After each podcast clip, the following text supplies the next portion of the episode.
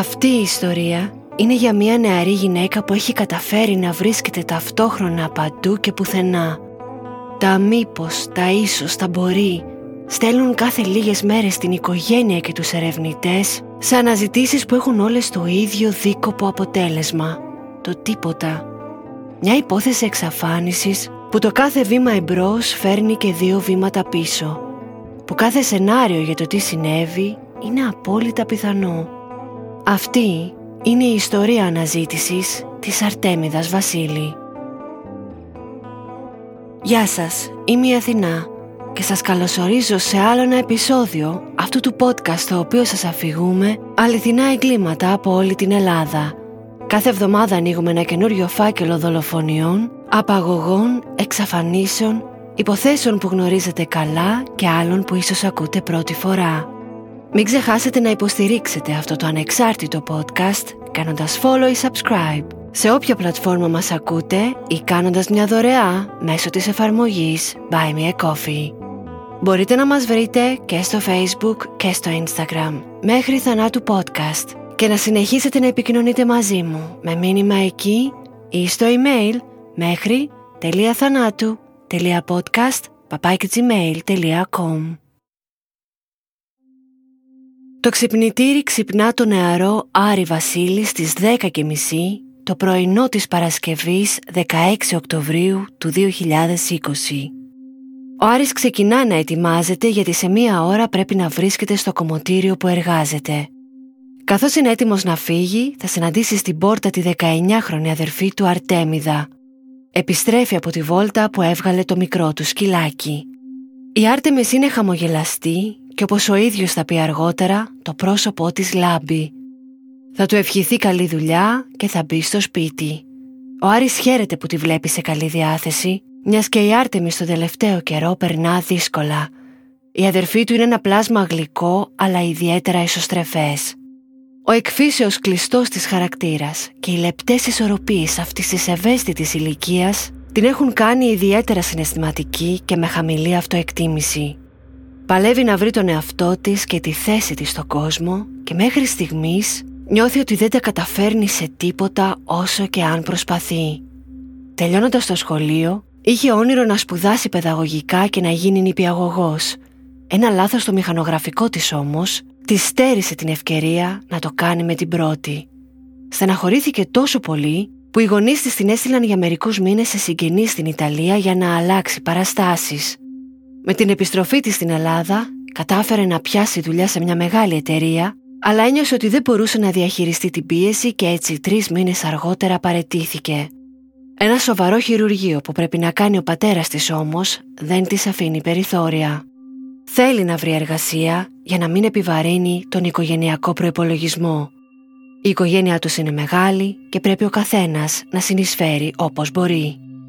Εκείνο το μεσημέρι λοιπόν ενημερώνει τη μητέρα της ότι θα κάνει μια προσπάθεια να δώσει το βιογραφικό της στο πολυκατάστημα Τζάμπο που βρίσκεται στην Παιανία επί της Λεωφόρου Λαυρίου. Αυτό το υποκατάστημα είναι και το κοντινότερο στο σπίτι του στο Κοροπή.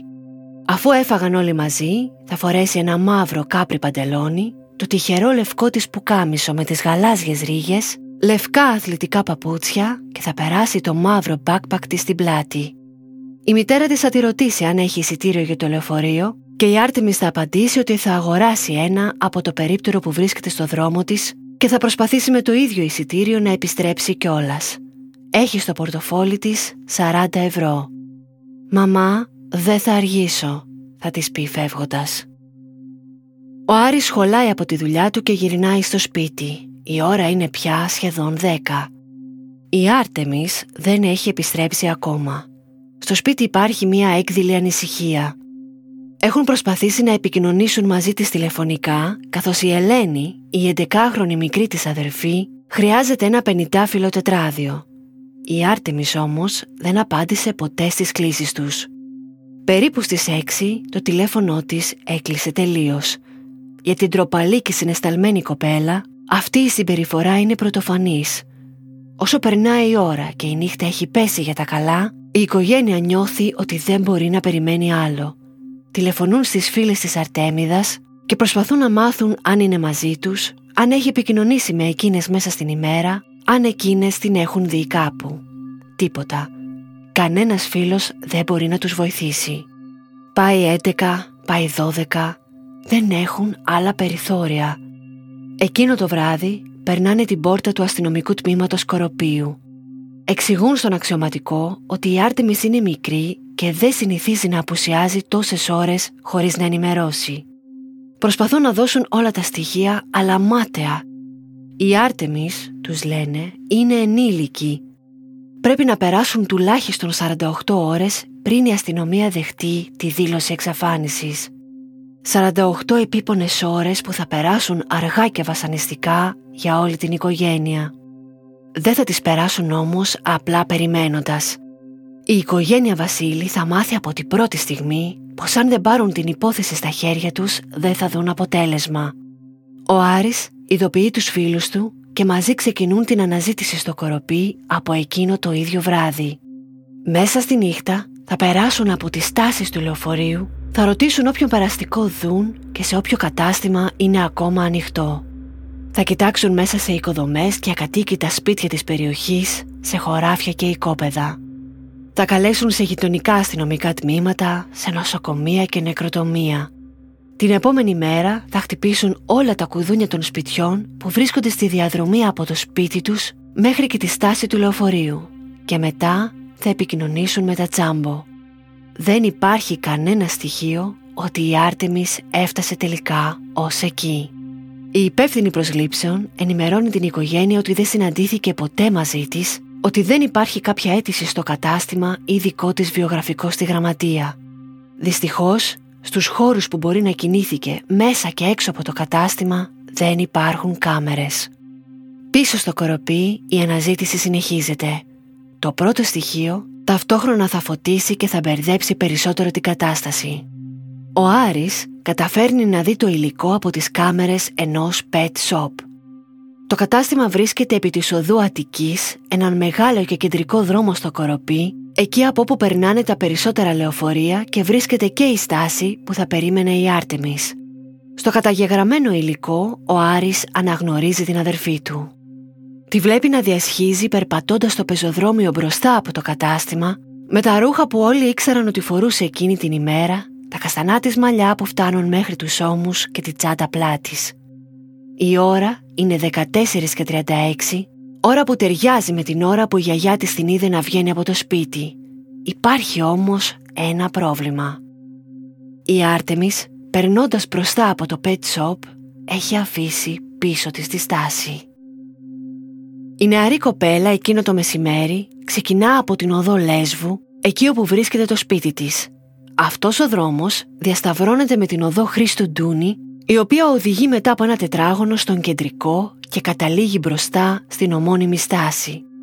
Από τη στάση αυτή περνάνε τέσσερα λεωφορεία, μεταξύ αυτών και το τριακόσια οκτώ, το οποίο έχει αφετηρία στον προαστιακό Κοροπίου και περνά έξω από τα τζάμπο της Παιανίας, πριν καταλήξει στο μετρό νομισματοκοπίου στην Αγία Παρασκευή.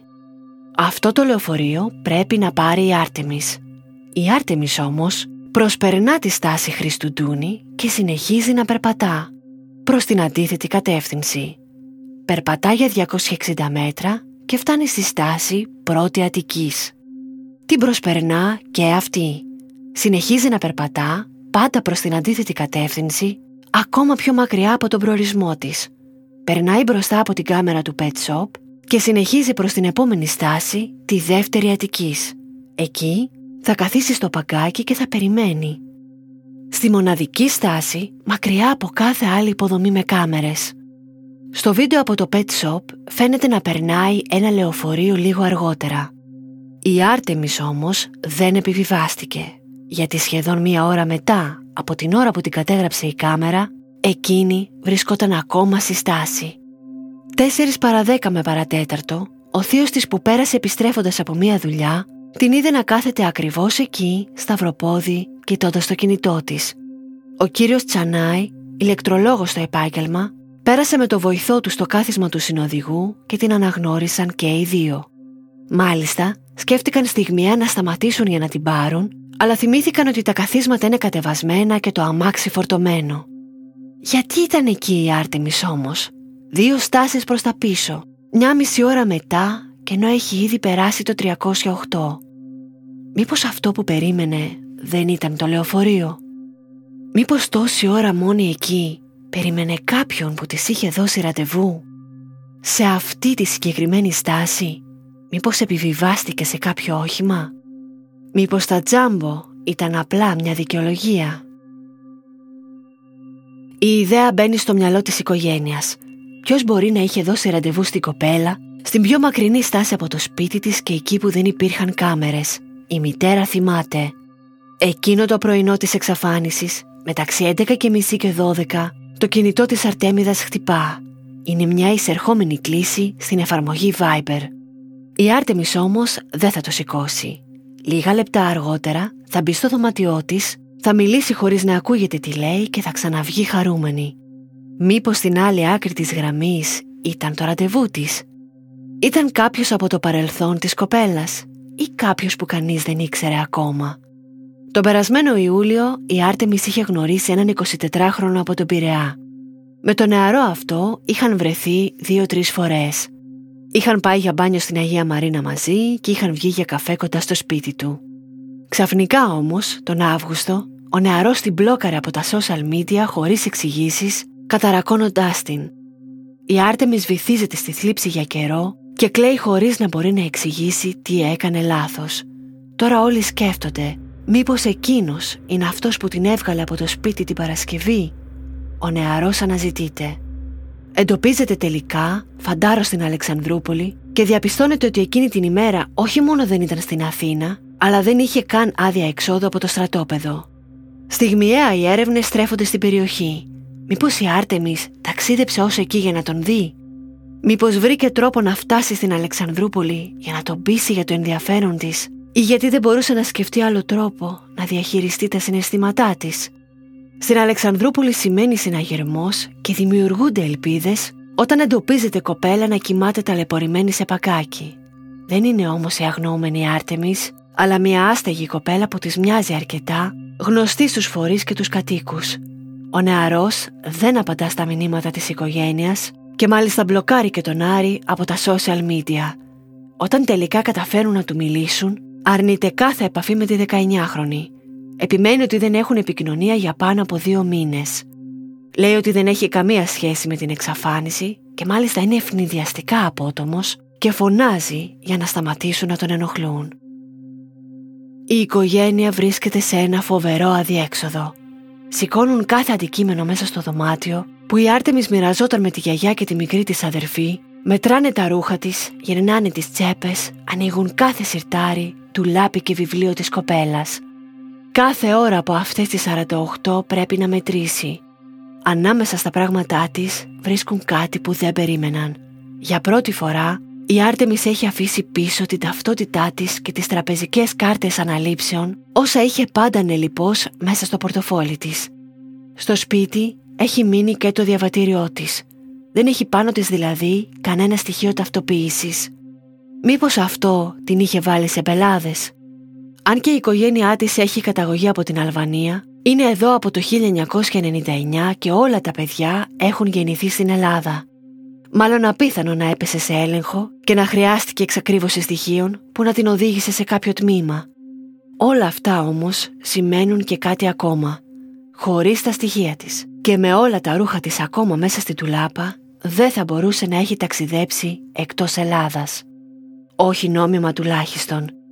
Γιατί όμως τα έβγαλε από το πορτοφόλι και τη τσάντα της? Τι κρύβεται πίσω από αυτή την κίνηση?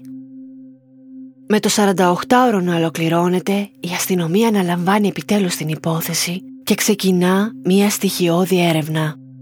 Το αστυνομικό τμήμα Κοροπίου έχει περιορισμένους πόρους και δύναμη και αυτή η υπόθεση πρόκειται να διωκωθεί πέρα από τις δυνατότητές τους. Για την Άρτεμις Βασίλη δημιουργείται Silver Alert και αφήσεις με τα στοιχεία και τον αριθμό του κινητού του αδερφού της τοποθετούνται σε όλο το Κοροπή, σε όλες τις στάσεις λεωφορείων, σε κάθε δρόμο, σε κάθε φαρμακείο και σχολείο. Η είδηση κυκλοφορεί ταχύτατα στα social media και γίνεται γνωστή στο Πανελλήνιο. Μέσα στην πρώτη εβδομάδα, για κάθε καινούργια μαρτυρία που πάει την υπόθεση ένα βήμα μπροστά, εμφανίζεται μια άλλη που τη στέλνει δύο βήματα πίσω. Εκεί που όλοι είναι σχεδόν βέβαιοι ότι η Άρτεμις βρίσκεται κάπου με κάποιον οικειοθελώς και κάνουν εκκλήσεις για να ακούσει και να γυρίσει, εμφανίζεται ένας μάρτυρας που στέλνει την ιστορία σε άλλη πορεία.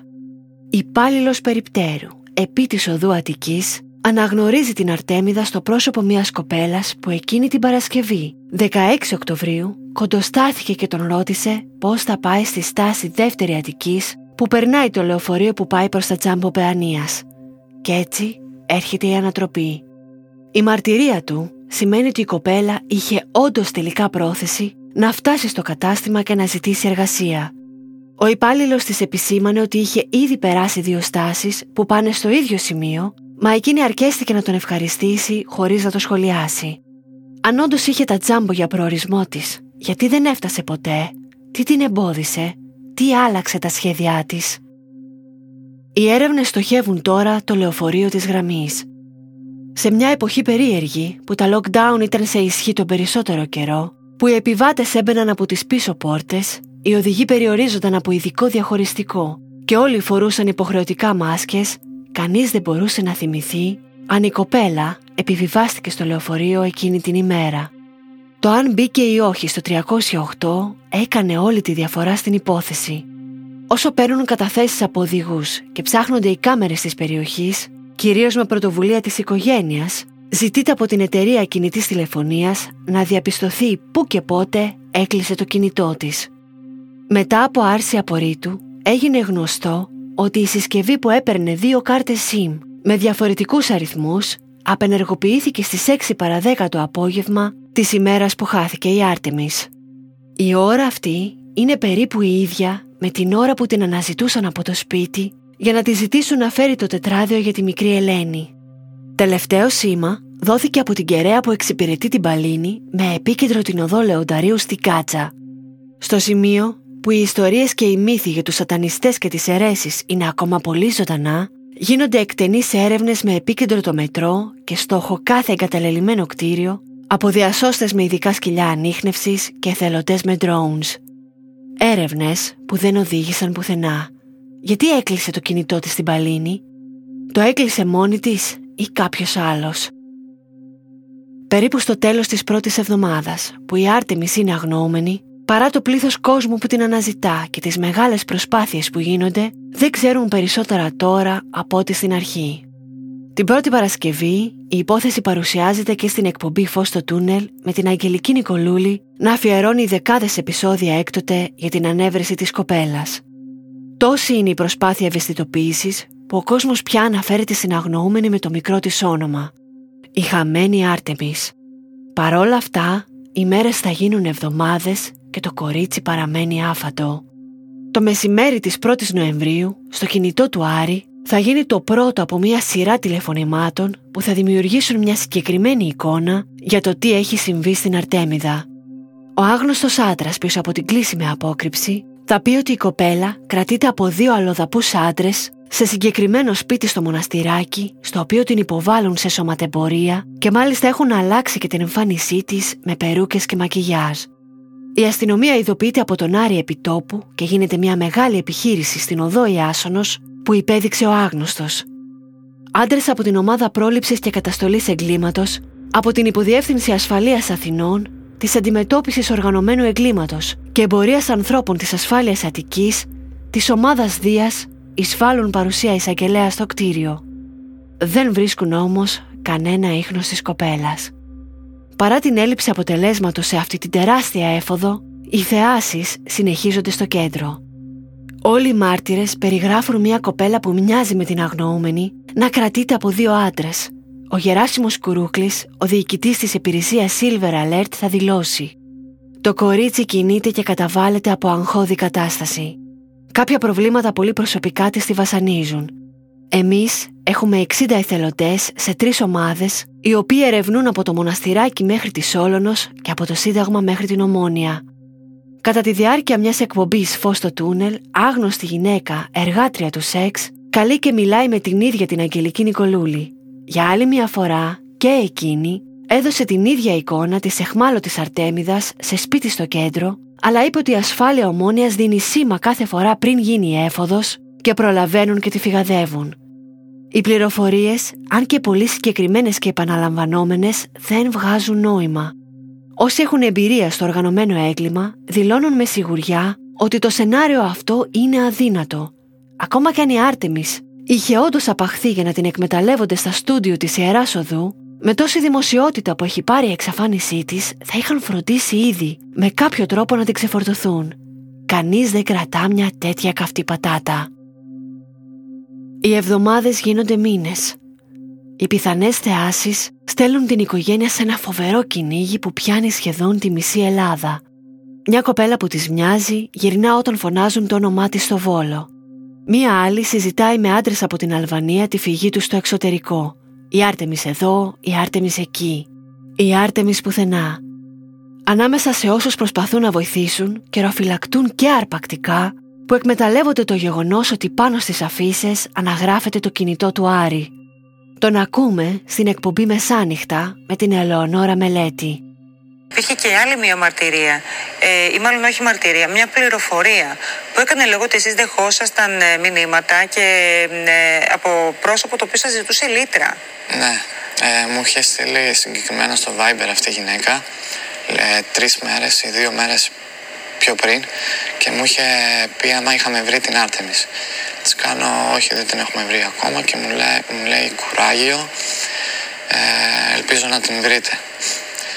Και μετά μου στέλνει ένα μήνυμα από τρεις μέρες και μου λέει Άρη, σου λέω ψέματα, ξέρω που βρίσκεται η αδερφή σου και σου είχα πει ψέματα επειδή φοβόμουν. Άμα μου καταθέσεις το ποσό των πέντε χιλιάδες ευρώ σε αυτόν τον λογαριασμό, θα αύριο το πρωί η αδερφή σου θα βρίσκεται στο σπίτι. Πάω κατευθείαν στην αστυνομία, ειδοποιώ και τον κύριο Ντούγκα και βάζω σε αυτόν τον λογαριασμό ένα ποσό πενήντα λεπτών για να δούμε τα στοιχεία της γυναίκας, αν ισχύουν ή όχι. Βλέπουμε τα στοιχεία της, η ειδική ασφάλεια τα στοιχεία της, ε, κατευθείαν βρήκαμε ποια είναι ε, και μετά μου ζήτησε δυόμισι χιλιάδες ευρώ και αύριο το πρωί ξανά η Άρτεμις θα βρίσκεται στο σπίτι σας. Ε, Της λέω άμα δεν μου στείλεις φωτογραφία της Άρτεμις ή κάποιο βίντεο ή να ακούσω τη φωνή της, δεν πρόκειται να σου βάλω τίποτα. Μου απαντάει ξανά από μετά μια μέρα και μου λέει ωραία, θα μου βάλετε χίλια εκατόν έντεκα ευρώ και από εκεί καταλάβαμε και, και εμείς και η ασφάλεια ότι πρόκειται για φάρσα mm-hmm. και ότι προσπαθούσε να πάρει okay. όσα λεφτά μπορούσε. Ακριβώς. Οι φάρσες δίνουν και παίρνουν και κάθε φορά ξεσηκώνουν την οικογένεια ακόμα και μέσα στη νύχτα να τρέχουν σε ερημικές τοποθεσίες με κίνδυνο ακόμα και τη δική τους ζωή. Όλα αυτά μέχρι λίγες μέρες πριν τα εικοστά της γενέθλια. Την Τρίτη, εικοστή ενάτη Δεκεμβρίου του δύο χιλιάδες είκοσι.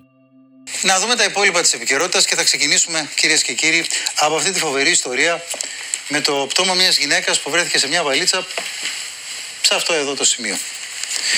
Ε, ακόμα πολλά στοιχεία δεν υπάρχουν.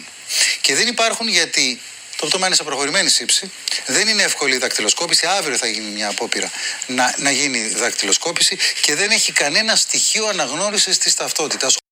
Σε δασόδη περιοχή στα Βίλια, ένα μέρος βόρεια των Μεγάρων, κυνηγός ανακαλύπτει μια κλειστή βαλίτσα τυλιγμένη με μονοτική ταινία. Μέσα στη βαλίτσα τον περιμένει ένα μακάβριο έβριμα. Το γυμνό σώμα μιας γυναίκας σε πολύ προχωρημένη αποσύνθεση. Το σώμα φορούσε μόνο ένα ροζ εσώρουχο και ήταν σφιχτά κουλουριασμένο μέσα στην αποσκευή, που σημαίνει ότι ο δράστης την είχε κλείσει εκεί αμέσως μετά τη δολοφονία, πριν δηλαδή επέλθει η νεκρική ακαμψία. Η ερημική περιοχή είχε επιλεγεί με σοφία, αφού το κυνήγι απαγορευόταν για αρκετούς μήνες ακόμα και η μονοτική ταινία θα εμπόδιζε τα άγρια ζώα να ανοίξουν με ευκολία τη βαλίτσα και να σκορπίσουν τα απομεινάρια. Η κυβέρνηση όμως απροσδόκητα άνοιξε ξανά το κυνήγι, επιτρέποντας τους κυνηγούς να εντοπίσουν το θύμα πριν όλα χαθούν. Η νεκρή είναι γυναίκα νεαρής ηλικίας με μικρό ανάστημα και καστανά μαλλιά περίπου στο ύψος των ώμων, περιγραφή που τέριαζε απόλυτα με τη νεαρή Αρτέμιδα και το ένα κόμμα εξήντα δύο ύψος της. Αυτό που επίσης τέριαζε είναι και ο χρόνος θανάτου, Ο ιατροδικαστής υπολόγιζε πριν από περίπου δύο με τρεις μήνες. Ανάμεσα σε δεκάδες άλλες οικογένειες αγνοούμενων γυναικών, η οικογένεια της Αρτέμιδας κρατά και εκείνη την ανάσα της. Έχουν ήδη παραδώσει μία χτένα και μία οδοντόβουρτσα, από την οποία η εγκληματολογική υπηρεσία εξάγει το ντι εν έι της. Τελικά, μερικές αγωνιώδεις μέρες μετά, μέσω δακτυλικής ταυτοποίησης, το σώμα αναγνωρίζεται ως η κινεζικής καταγωγής Qiu Yun Lin, θύμα ενός ομοεθνίτης που συνελήφθη λίγο αργότερα. Εξαντλημένη από τις ατελέσφορες έρευνες στο κέντρο και τον πόνο της αναμονής της αναγνώρισης του πτώματος, η αστυνομία και η οικογένεια έχουν φτάσει σε ένα καινούριο αδιέξοδο. Το Φεβρουάριο του δύο χιλιάδες είκοσι ένα, οι γονείς αναθέτουν την υπόθεση στον ιδιωτικό ερευνητή κύριο Γιώργο Τσούκαλη και το δικηγόρο κύριο Γεωργίου, οι οποίοι μαζί με το Φως στο Τούνελ επανεκκινούν την ιστορία. Απευθύνονται αρχικά στο Υπουργείο Προστασίας του Πολίτη και καταφέρουν να διατηρήσουν μεν τη δικογραφία στο αστυνομικό τμήμα Κοροπίου, αλλά με την άμεση συνδρομή της Γενικής Αστυνομικής Διεύθυνσης Αττικής, που έχει φυσικά πολύ μεγαλύτερη εμπειρία. Καθώς επανεξετάζουν όλα τα στοιχεία, κάνουν πολλά βήματα πίσω. Έτσι, φέρνουν στην επιφάνεια μία μαρτυρία που είχε αρχικά απορριφθεί. Μια κοπέλα που γνώριζε την Αρτέμιδα φατσικά, αφού πήγαιναν στο ίδιο σχολείο, καταθέτει ότι την είδε εκείνο το μεσημέρι στις τέσσερις στην αρχική στάση, αυτή που ονομάζεται Χρήστου Ντούνη και είναι πιο κοντά στο σπίτι της. Η Άρτεμις, σύμφωνα με τη μαρτυρία της κοπέλας, περίμενε εκεί και βάδιζε πάνω κάτω ακούγοντας μουσική με τα ακουστικά της. Λίγο αργότερα ήρθε το τριακόσια οκτώ και την είδε να επιβιβάζεται.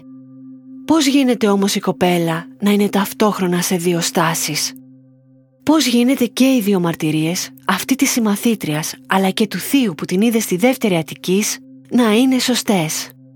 Υπάρχει περίπτωση τελευταία στιγμή η Άρτεμις να βαρέθηκε να περιμένει στη μακρινή στάση και τελικά να περπάτησε στη σωστή? Αν ναι, τότε υπάρχει μάρτυρας που την είδε επιτέλους να μπαίνει στο λεωφορείο. Η έρευνα παίρνει καινούρια ζωή.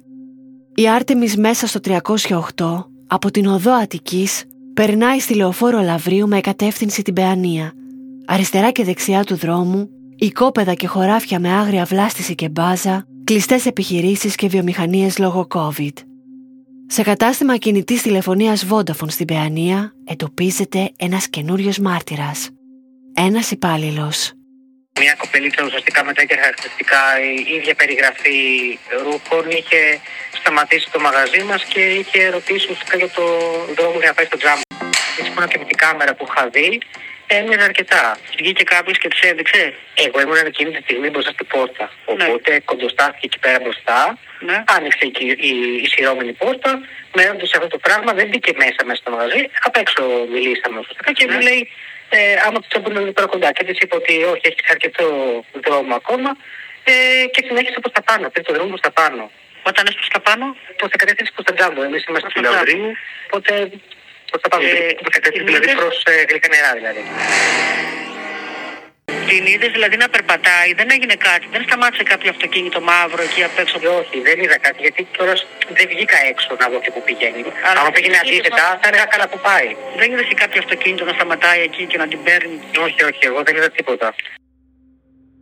Ενώ υπάρχει στάση έξω από τα τζάμπο, ίσως η Άρτεμις να μπερδεύτηκε και να κατέβηκε λίγο νωρίτερα. Εφόσον σύμφωνα με το πολυκατάστημα δεν παρουσιάστηκε ποτέ εκεί για να δώσει βιογραφικό ή να κάνει αίτηση, τότε τα ίχνη της χάνονται κάπου γύρω από εκεί, στην απόσταση από τη Vodafone μέχρι και τα τζάμπο. Το Σάββατο δεκατρείς Μαρτίου ξεκινά μια τεράστια επιχείρηση στην περιοχή με πάνω από ογδόντα άτομα πεζοπόρο τμήμα που αποτελείται από διασώστες, ειδικούς σκύλους, μέλη του ΟΦΚΑ Θεσσαλονίκης, εθελοντές που ερευνούν με κάμερες σε πηγάδια και drones από αέρος. Όγκοι σκουπιδιών, καλαμιές, οικοδομές, τα πάντα γίνονται φύλλο και φτερό. Είναι συγκινητικό κάθε φορά να βλέπεις εθελοντές να αναζητούν έναν αγνοούμενο για ώρες ή μέρες με αυτοθυσία και αφοσίωση. Στο τέλος όμως πάλι έμειναν με ένα τίποτα.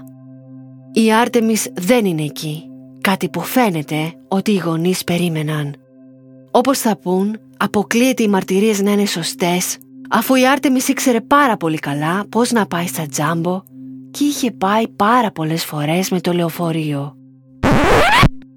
τότε τι ψάχνουν όλοι διαρκώς. Αν ήξερε καλά τη διαδρομή, τότε ούτε στο περίπτερο ρώτησε, ούτε στη Vodafone για το πώς να πάει. Προφανώς επρόκειτο για κοπέλα που έμοιαζε, ειδικά αν φορούσε μάσκα. Για άλλη μια φορά έπρεπε να γυρίσουν όλοι στην αρχή. Ο λαβύρινθος συνεχίζει να οδηγεί σε αδιέξοδα. Κάθε στροφή, ένας τοίχος που δεν οδηγεί πουθενά. Η ιδιωτική τηλεόραση της Αλβανίας Vision Plus, με παρουσιάστρια τη δημοσιογράφο Evyi Retsi σε απογευματινή εκπομπή, αναμεταδίδει το ρεπορτάζ του τούνελ για την αγνοούμενη. Το ενδιαφέρον όλων παραμένει αμύωτο, καθώς το μυστήριο πυκνώνει. Τον Απρίλιο, η οικογένεια που είχε αρχικά καταθέσει μήνυση για αρπαγή, τώρα υποβάλλει μήνυση για ανθρωποκτονία κατά αγνώστων. Το Μάιο ζητείται άρση τηλεφωνικού απορρίτου, αλλά επειδή όλες οι επικοινωνίες της Αρτέμιδας γίνονταν όχι τηλεφωνικά, αλλά μέσω των social media, δεν μπορούν εύκολα να ξεκλειδώσουν τις επαφές της. Ως ειδικός πραγματογνώμονας, διορίζεται ο κύριος Βασίλης Γεωργόπουλος, εγκληματολόγος ηλεκτρονικού εγκλήματος. Τα ευρήματά του έχουν μεγάλο ενδιαφέρον. Εξηγεί στην εκπομπή της Αγγελικής Νικολούλη πως το κινητό της Αρτέμιδας συνδεόταν με το τάμπλετ στο σπίτι της από το λογαριασμό του Gmail της. Έχουμε, γνωρίζουμε ότι μέχρι και τις δεκαοκτώ δεκαεννιά Οκτωβρίου φαινόταν η συσκευή αυτή κάτω από το λογαριασμό της. Αυτό το οποίο μας έκανε εντύπωση κατά την έρευνα ήταν ότι επί της ουσίας όταν πρόσφατα εγώ είχα πρόσβαση στον λογαριασμό αυτό και έψαξα να βρω λεπτομέρειες για αυτή τη συσκευή, ήταν ότι πλέον δεν υπήρχε αυτή η συσκευή κάτω από αυτό το λογαριασμό. Ακόμα και αν μια συσκευή ε, καταστραφεί, αν μια συσκευή πεταχτεί, συνήθως μένει κάτω από αυτό το λογαριασμό και απλά φαίνεται ότι η τελευταία φορά σύνδεσης. Άρα κάποιος μπήκε και αφαίρεσε σκοπίμως όλη τη συσκευή και το περιεχόμενό της από το λογαριασμό του email. Η μόνη δραστηριότητα που απέμεινε για κάποιο διάστημα ενεργή ήταν τα βίντεο που είχαν παρακολουθηθεί από το λογαριασμό στο YouTube. Θα σας πω γιατί έγινε με τα βίντεο. Ε, η μόνη ιστορικότητα η οποία έχει παραμείνει στο συγκεκριμένο λογαριασμό είναι η ιστορικότητα των βίντεο στο YouTube.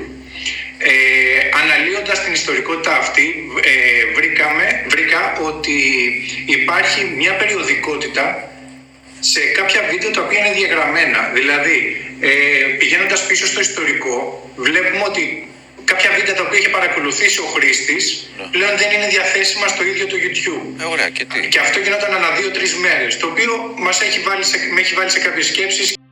Από το Υπουργείο Δικαιοσύνης γίνεται έκκληση προς τη Google και το Instagram να απελευθερωθούν οι συνομιλίες της κοπέλας και να δοθούν οι άι πι από που μπορεί να μπει και αυτός που αφαίρεσε τη συσκευή. Ακόμα περιμένουμε τις εξελίξεις.